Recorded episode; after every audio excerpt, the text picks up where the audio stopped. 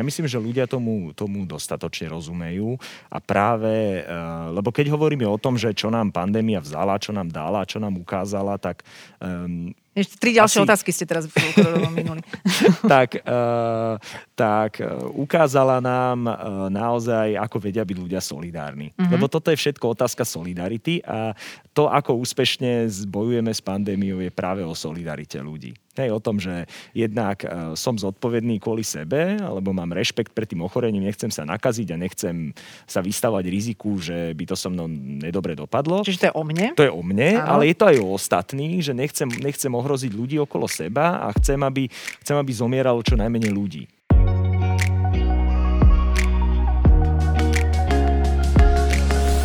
Milí kamaráti, vítame vás pri ďalších dieloch nášho podcastu. Vďaka nemu si pospomíname na najzaujímavejšie osobnosti, ktoré sme v ostatnom čase hostili v štúdiu RTVS v covidovom nastavení bez prítomných divákov. Zľahka sme našich hostí okresali o vizuálne súvislosti, ale stále nám ostalo dosť akustického materiálu pre vaše uši. Začína sa ďalšia časť špeciálneho podcastu Trochu inak. Ako odborník sa dostal do pozornosti občanov počas COVID epidémie. Dovtedy sa infektológovia venovali svojim menej nápadným vírusom na menšej skupine pacientov. Jeho vzdelanie, ale aj ľudský a trpezlivý prístup cez obrazovky upokojujú covidom zmetenú verejnosť už celkom dlho. V rozhovore sme však neobyšli ani to, na aký vírus spomína z čias pred koronou a prišlo aj na polarizujúcu tému očkovania. Nech sa páči, prichádza infektológ Peter Sabaka. Dobrý večer. Dobrý večer. Dobrý večer. Ďakujem, že ste si našli čas. Asi toto nie je obdobie, keď toho času a energie máte nás výš. Ja ďakujem veľmi pekne za pozvanie. A čo vás unavuje na tomto období najviac? Ako práca nás unavuje fakt, fakt dosť. No potom chýbajú mi študenti, to ma ešte unavuje že rád by som učil už aj inak ako že to by vám online. dalo energiu trošku. To by mi dalo energiu trošku, áno. A, a skrátka, chýbajú mi všetky tie veci, ktoré som si vedel užívať pred pred pandémiou, predtým, než sme začali pracovať tak, ako pracujeme teraz. Čiže také tie úplne normálne veci. A čo sa vám stalo za tento rok takou úplne bežnou, každodennou rutinou, čo dovtedy vôbec nebolo?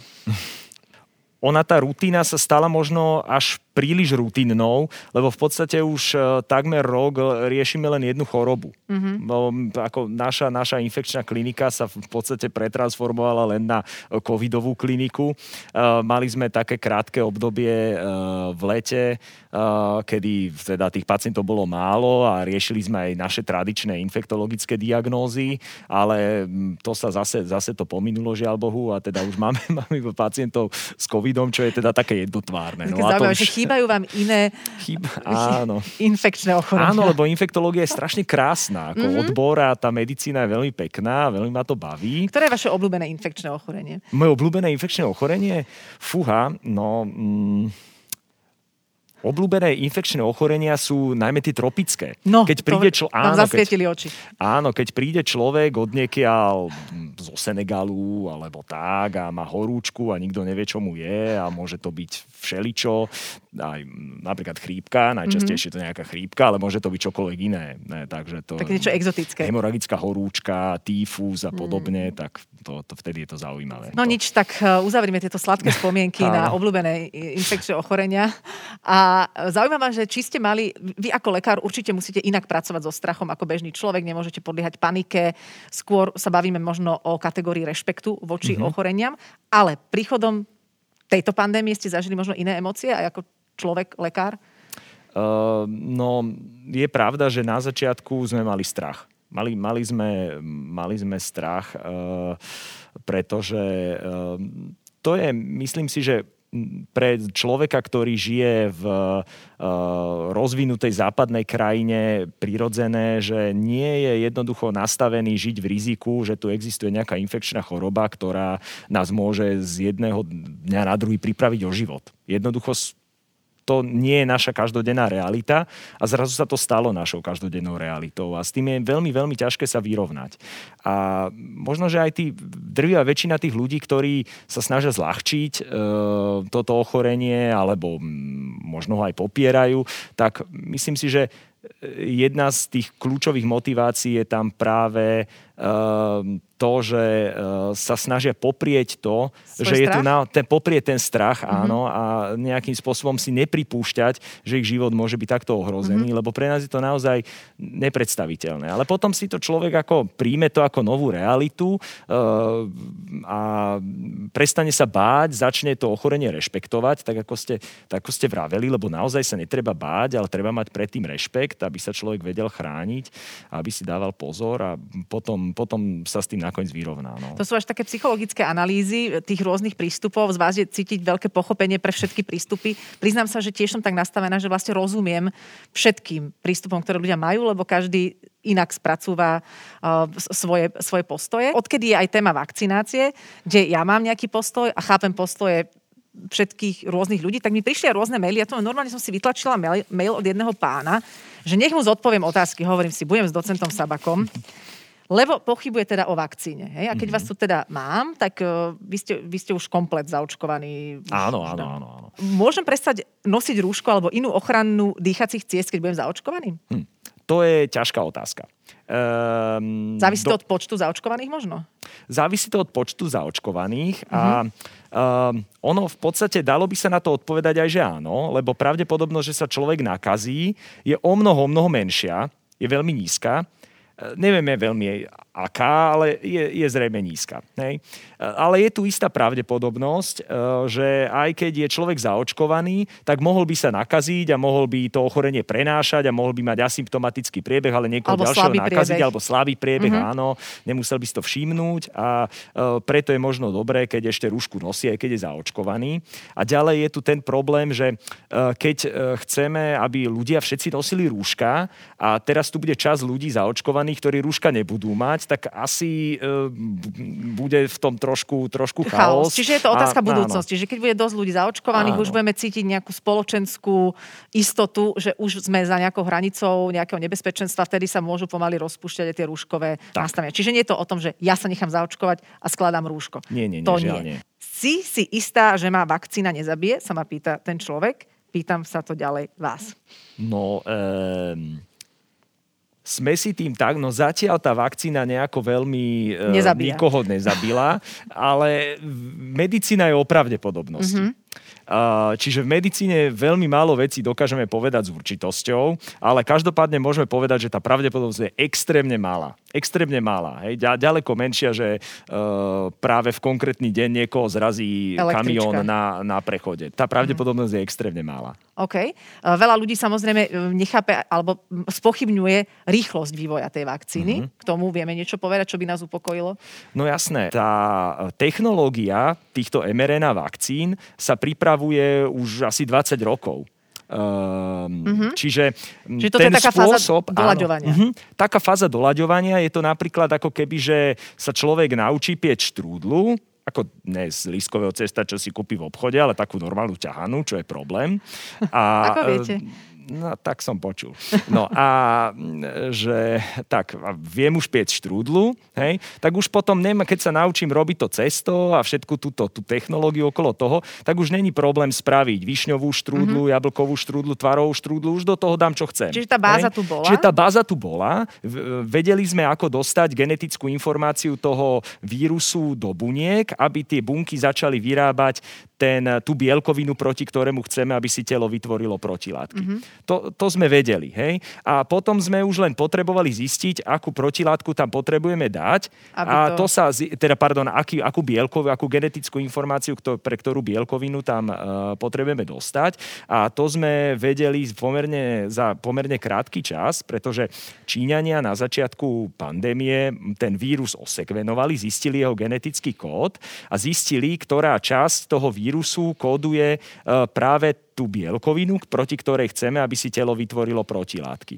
No a oni už dokázali v podstate do týchto nosičov, čo sa vyvíjali predtým, vložiť túto genetickú informáciu za 5 dní. Oni mm-hmm. za 5 dní nadizajnovali tú genetickú informáciu a potom to už mohli len skúšať. Mm-hmm. A skúšali to takmer rok, no, čiže Jasné. takto to nejak fičalo. Celkovo téma korony nám otvorila pod tému imunity, že sme sa rôzne pozerali na imunitu. Samozrejme, starať sa o svoju imun- imunitu je vždy veľmi dobré a veľmi dôležité, ale ukázalo sa, že aj zdraví ľudia, ktorí tú svoju imunitu podporujú, sú ohroziteľní. Taká ruská No. ruleta zrazu z toho vzýšla.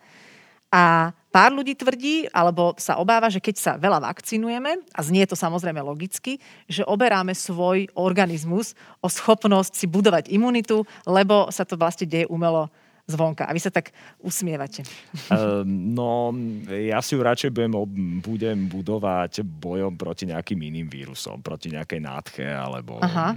tak. Takže uh, ono... Nemá to na to vplyv?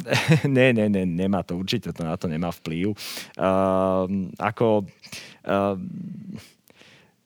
to ochorenie má naozaj také rizika, že naozaj je vhodnejšie si budovať imunitu iným spôsobom ako tým, že prekonám COVID. Dobre, čiže áno, je to veľmi riskantná. Je to pomerne spôsob. riskantná metóda budovania si imunity. Áno. Ešte je zaujímavé sledovať aj to, že e, ľudia sa, ako keby prvýkrát zažívam ja v mojej e, relatívne mladej histórii ľudskej, že sa o niečom musíme rozhodovať vlastne ako kolektív. Že to nie je len o tom, že aký máš ty názor, aký máš ty názor, ja sa dám, ja sa nenechám, čo samozrejme všetci majú na to právo a nemalo by byť nič povinné na nikoho tlačiť, ale ale je to o tom, ako spolu do toho vstúpime, lebo inak ten efekt sa stráca, že to nie je len o individuálnom rozhodovaní sa. Máte pocit, že tomu ľudia dostatočne rozumejú, že je to aj dostatočne komunikované v spoločnosti, aby to bolo pochopené? Ja myslím, že ľudia tomu, tomu dostatočne rozumejú a práve, uh, lebo keď hovoríme o tom, že čo nám pandémia vzala, čo nám dala, čo nám ukázala, tak um, ešte tri ďalšie Asi... otázky ste teraz minuli. tak, uh, tak uh, ukázala nám uh, naozaj, ako vedia byť ľudia solidárni. Uh-huh. Lebo toto je všetko otázka solidarity a to, ako úspešne zbojujeme s pandémiou, je práve o solidarite ľudí. Hej, o tom, že jednak uh, som zodpovedný kvôli sebe, alebo mám rešpekt pred tým ochorením, nechcem sa nakaziť a nechcem sa vystavať riziku, že by to so mnou nedobre dopadlo. Čiže to je o mne? To je o mne, Áno. ale je to aj o ostatných, že nechcem, nechcem ohroziť ľudí okolo seba a chcem, aby, chcem, aby zomieralo čo najmenej ľudí. Hej, čiže to je, to je práve tá solidarita a tá je naozaj nesmierne, nesmierne dôležitá. Uh-huh. Takže tá je, tu pre, prezentujeme jednak tým, že nosíme rúška, dodržiavame všetky tie protiepidemické opatrenia, nestretávame sa zbytočne a jednak teda aj tým, že sa dáme zaočkovať. A, ale keď hovoríme o týchto uh, vírusoch a hlavne o tomto, tak stále sa objavujú nejaké nové mutácie. Ja už pracujem na ďalšej. A že, že to budú tie očkovania stačiť? No, uh, my si myslíme, že áno, lebo ono to zatiaľ vyzerá tak, že hoci aj tie, tie nové mutácie, uh, ktoré tu zatiaľ teda ešte nie sú, vďaka Bohu, a dúfam, že tu nebudú, aj keď sa to bude vysielať, tak uh, oni sú trošku schopné oklamať tú imunitu, že uh, dokážu uniknúť tzv. neutralizujúcim protilátkam, ale iba keď ich nie je veľmi veľa. Hej? Keď ich je veľa, tak už im doká- nedokážu uniknúť. Mm-hmm. Hej? Keď je ich... Oni sa na ne menej viažu, tie neutralizačné protilátky, a preto keď ich pláva v krvi len trochu, tak to tomu vírusu nevadí, ale keď ich tam pláva veľa, tak už mu to vadí. No a tak sa ten vírus môže treba dostať do buniek. Ale už keď sa do tých buniek dostane, tak e, tie bunky začnú produkovať tie bielkoviny, ktoré zaočkovaný organizmus e, pozná a začne likvidovať tie bunky, v ktorých sa vírus množí. Čiže človek by sa teoreticky mohol nakaziť, ale my veríme, že bude mať ľahký priebeh mm-hmm. toho ochorenia. Lebo takto aj vyzerá, že e, v krajinách, kde sa ten vírus, teda kde sa vyskytuje tento mutovaný, teda s touto problematickou mutáciou kmeň, tak tam uh, tie vakcíny nie sú až tak efektívne proti uh, tomu, aby sa človek vôbec nenakazil, aby vôbec nemal žiadne príznaky.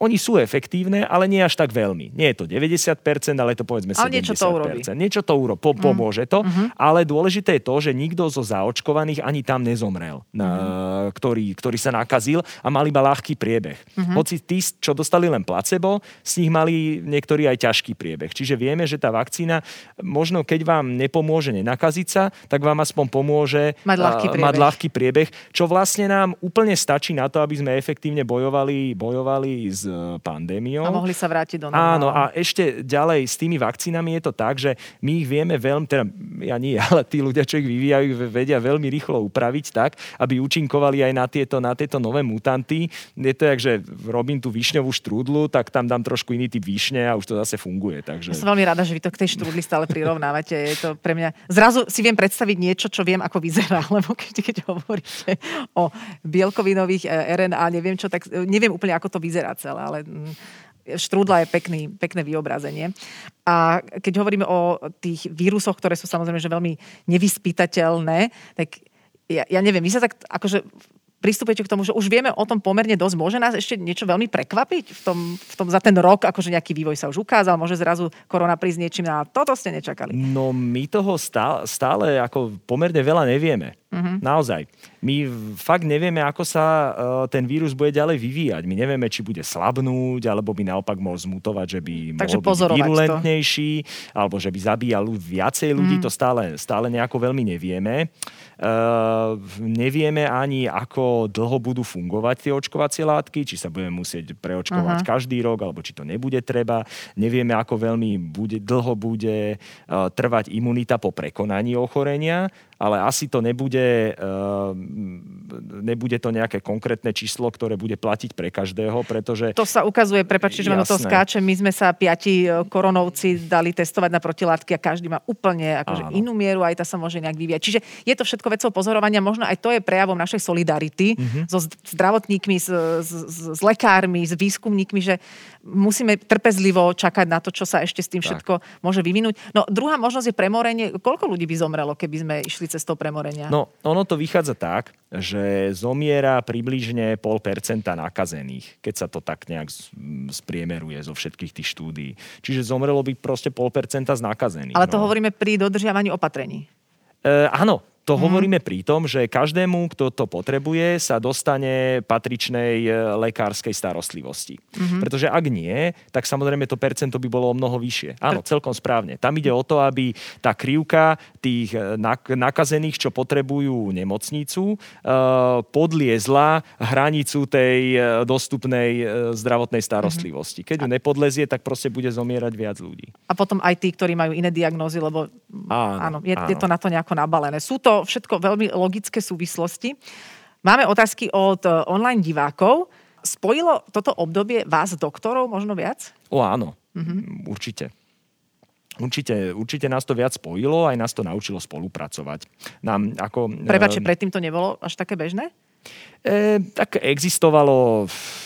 No, ako myslím si, že to je taký nešvár uh, možno niektorých slovenských doktorov, že existovala taká rivalita, možno mm-hmm. ani tam veľmi nejaká veľká ochota spolupracovať nevždy bola, ale tak teraz je to lepšie. Predstavte si, čiže to je pozitívum. Je to pozitívum, áno, áno, aj nám prišlo počas, nám prišlo konkrétne našu kliniku pomáhať e, veľa lekárov z iných kliník mm-hmm. a boli veľmi motivovaní a všetci boli strašne, strašne fajn. Aj teraz máme kopec takýchto posil, ktorí sú úplne úžasní a viac menej nezišne nám pomáhajú, Aha. takže ako áno, naučilo nás to solidarity. Posledná vec, vy ste sa aj kvôli tejto situácii s mnohými ďalšími odborníkmi stali takou tvárou verejnou.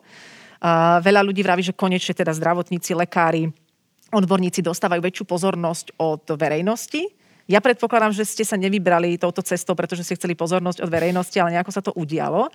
Ako zvládate to, že ste zrazu tvárou verejnou? No to, tak to je, to je, ja neviem úplne, že či som tvárou verejnou, však ja vlastne nerobím nič iné, ja robím to, čo stovky zdravotníkov po Slovensku akurát, že mi tak nejako huba narastla viacej od prírody. Ne, a, nevidíme ju vlastne dlhodobo, ale áno, veríme. Áno, ale um, tak lebo nie je to asi vždy iba príjemné, lebo je to tak citlivá téma, lebo mhm. nevydali ste e, super úspešný popový album, ale riešite situáciu, ktorá na seba viaže rôzne emócie. A no, asi... Áno, áno, to áno. Ono, na začiatku prvej vlny naozaj bol problém, že ľudia mali málo informácií. Mm-hmm. Vtedy bolo hrozne veľa ľudí, čo, e, čo sa možno bálo až príliš a tým bolo treba ozrejmovať, že naozaj e, nie, nie je to koniec sveta že nie je to koniec sveta, dá sa s tým bojovať a nie každý, kto sa nakazí, zomrie. Hej? No e, a že raz to skončí. No a boli tu potom aj ľudia, ktorí to nebrali až tak vážne a tých bolo zase treba upozorňovať nie na to, aby mali strach, ale aby mali rešpekt, mm-hmm. taký ten zdravý. Hej? Na záver teda, že nie je to koniec sveta mm-hmm. a, že dá, a že bude raz dobre. Máte nejaký taký, to sa vás asi často pýtajú, ale nejaký časový odhad, len aby sme vedeli, že kedy dovolenky plánovať, lebo... Mm-hmm. No s tými dovolenkami to je tak také zložité, ale to si nedovolím úplne povedať, že kedy môžeme plánovať dovolenky, lebo niekto si ju naplánuje a potom to nevíde a to by som bol veľmi nešťastný. Nie, budem len rada, keď si môžem naplánovať no, kávičku áno, možno. ale ja myslím, že už v tom lete to bude lepšie. Mm-hmm. Všetko to závisí od toho, koľko percent ľudí bude kedy preočkovaných. Všetko závisí len od toho. To potrebujeme koľko percent? No, e, no. to je veľmi ako dobrá otázka, lebo hovorili sme, že potrebujeme 60%, ale ja sa bojím, že asi potrebujeme o mnoho viacej. Čo je to? 90? No asi, hej. Fakt? No, buď, buď zaočkovaných, alebo s nejakou mierou imunity. Hej? Mm-hmm. Čiže buď zaočkovaných, alebo takých, čo to už prekonali. A keď prekonali ľahký priebeh, tak tá imunita nemusí byť dostatočná, tak možno to prekonajú druhýkrát a, a tam potom to môže už budú byť, mať... Tam môže byť horší priebeh aj? Môže, ale skôr bude ľahší. Aha, OK. No, Dobre. Tiež Mo- na to nemáme dôkazy, ale myslíme si, že skôr to bude tak. Aha, dobre, tak mohli by sme sa o tom rozprávať veľa a ja e, som vám vďačná za trpezlivosť, že ste podľa mňa odpovedali 300 krát na 200 podobných otázok, ale ja, ja mám dojem, že stále akoby niektoré veci niekto nezo- nedostal zodpovedané, že stále akoby je tu nejaký aj informačný šum, takže ďakujem. Tieto podcasty vznikli aj vďaka podpore našich partnerov, spoločnostiam Wood Company Real Estate a potravinám Jeme. Ďalšie diely nájdete na našom webe www.trochuinak.com alebo vo vašich obľúbených podcastových aplikáciách. Ďakujeme za to, že ste chvíľu boli s nami. Vaša Adela.